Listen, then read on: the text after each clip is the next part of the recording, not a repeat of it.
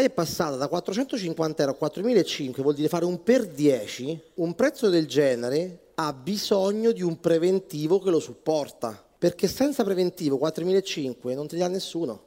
C'è un solo posto dove i professionisti del matrimonio si trasformano in imprenditori. Wedding Revolution, la community creata da Roberto e Stefano per fare di te la prima scelta degli sposi.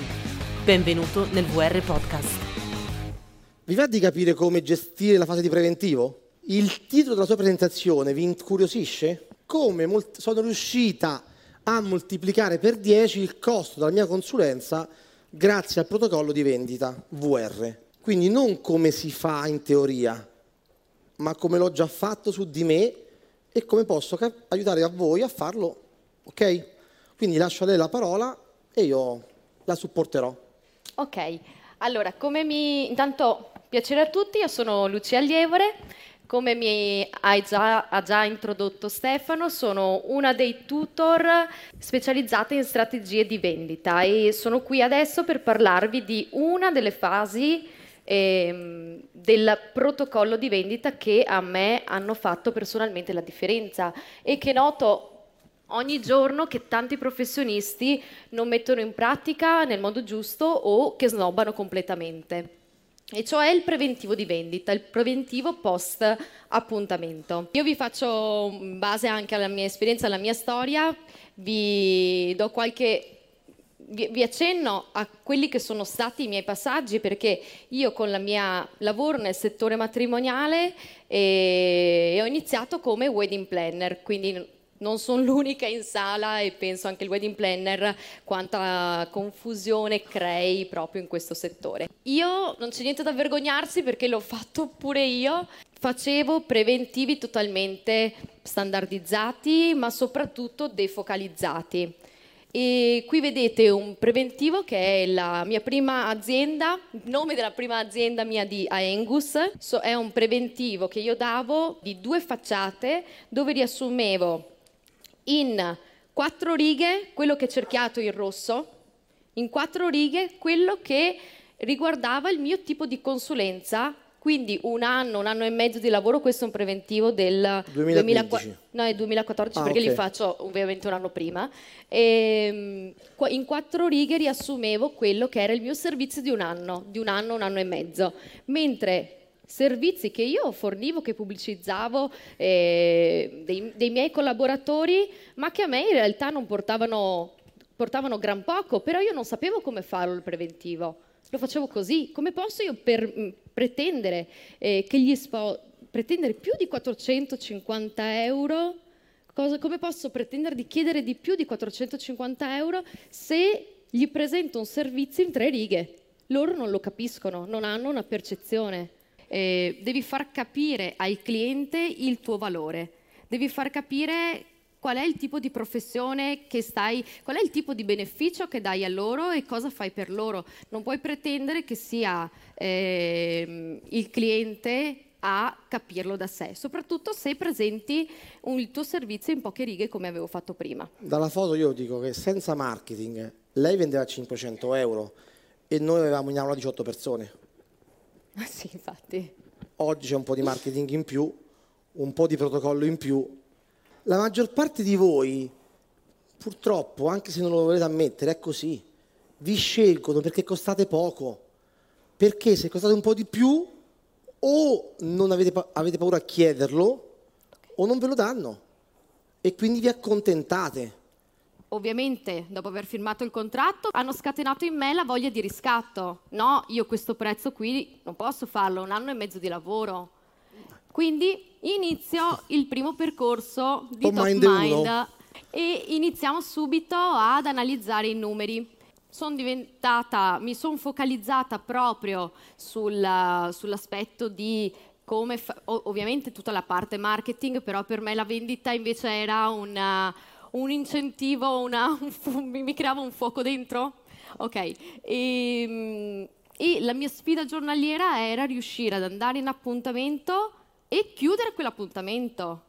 Quindi cosa facevo? Mi, ho cominciato a sentirmi sempre più sicura, ho cominciato a eh, alzare sempre di più il prezzo durante l'appuntamento, perché ovviamente la sicurezza, l'esperienza, il top mind ti porta ad avere sempre maggiore sicurezza e consapevolezza di te e di quello che vuoi. Fino a che avevo talmente, almeno mi sentivo talmente tanto sicura che ho fatto un casino enorme. Non facevo più il preventivo. Solo che non fare il preventivo mi creava due problemi principali. E il primo era che gli sposi davano per scontato, non avevano niente di scritto, a parte il contratto chiaramente, davano per sconta- scontato che fosse tutto incluso, perché sono parole, sono parole che poi si dimenticano. Quindi senza un preventivo il vostro rischio è quello di prendere il cliente, poi siamo fatti così, diamo sempre di più e se non c'è niente scritto hanno ragione loro. Certo. Quindi il preventivo vi tutela dal fare quello che dovete, avete promesso e budgetizzato. L'altro problema era che c'era lo sposo appunto che dava per scontato, gli sposi che davano per scontato che fosse tutto incluso e invece c'erano gli sposi che più pagavano perché ovviamente aumentavo il prezzo duemilacinque, duemilasei, duemilasette, non andavo oltre e dicevano ok io sto pagando quindi voglio avere. Quindi pre- io... pretendo. Pretendo e io mi sentivo in difetto. In difetto, mi sentivo in dovere di dargli quello che magari non mi competeva. Bisogna avere una, degli strumenti, bisogna crearsi degli strumenti anche per rafforzare l'appuntamento, per portarlo non in appuntamento ma nel post appuntamento a chiudere il contratto. Quindi la persona incontra comunque Lucia in appuntamento, come chiunque di voi applicherà il protocollo e dopo l'appuntamento, quando dico ok grazie, dopo quel grazie seguirà un preventivo personalizzato, non copia incolla. Esatto. Cos'è la, la, seconda, la, la seconda pagina? Allora, come dice, dice Stefano, il, il preventivo non è più eh, standardizzato, ma si va a creare in base al cliente che si ha davanti, quindi in base al suo profilo psicografico che noi abbiamo individuato grazie al questionario. Si riporta tutto quello, è un riassunto di quello che noi abbiamo fatto in appuntamento, il B P S, quindi chi sono io, che la, cosa... La seconda pagina del preventivo è Lo... chi sono, cosa faccio di speciale, a differenza degli altri, perché per te è un vantaggio. Nella V R questo è la frase più potente di ogni azienda. Tutto il preventivo, come dicevo, dicevamo prima, è strutturato in base a quel tipo di cliente, quindi... O nel profilo, nello status, ide- status, ideali, azioni, io devo già avere in mente con chi sto parlando e ogni frase è mirata a lui, lo stai facendo questa cosa, te la sto facendo, ti aiuto a farla perché avrai questo beneficio ed eviterai quest'altra cosa. Ogni, ogni, cosa, cosa. Che, ogni cosa che fate, ogni prodotto che vendete, se metti il serv- l'abbiamo per i genitori, sei un fotografo, spiega perché lo metti, non di quante pagine è. A nessuno gliene fotte quante pagine è o se è ventotto centimetri o ventisei. Alle persone interessa ricordare, grazie a quell'albumino, i genitori che beneficio avranno. Ok? E decliniamo su qualunque cosa, che sia l'abito da sposa e sia il velo, grazie a quel velo come ti sentirai, grazie all'aperitivo in piscina come ti sentirai, grazie all'angolo finger food come ti sentirai. Ok? Non pensiate che sia soltanto per il wedding planner o per l'emozione, è tutto trasversale, va solo applicato. Quindi, messo così, quanto costava qui il servizio? Quanto costa in questo caso? Quindi di conseguenza, ovviamente, dopo tutto questi passaggi, alzo anche il mio prezzo, in questo caso era quattromilacinquecento euro, se no, non mi chiedono più sconti assolutamente. Se me lo chiedessero, ma non me lo chiedono, no, no, non li faccio assolutamente, ma ci metto un bonus. Ci metto un bonus, in questo caso era cerimonia religiosa emozionale. Ok. Quindi il preventivo è cambiato rispetto a prima? Al di là del suo preventivo, avete preso spunti interessanti per fare il vostro in modo migliore? Sì o no? Perché altrimenti non è servito a niente.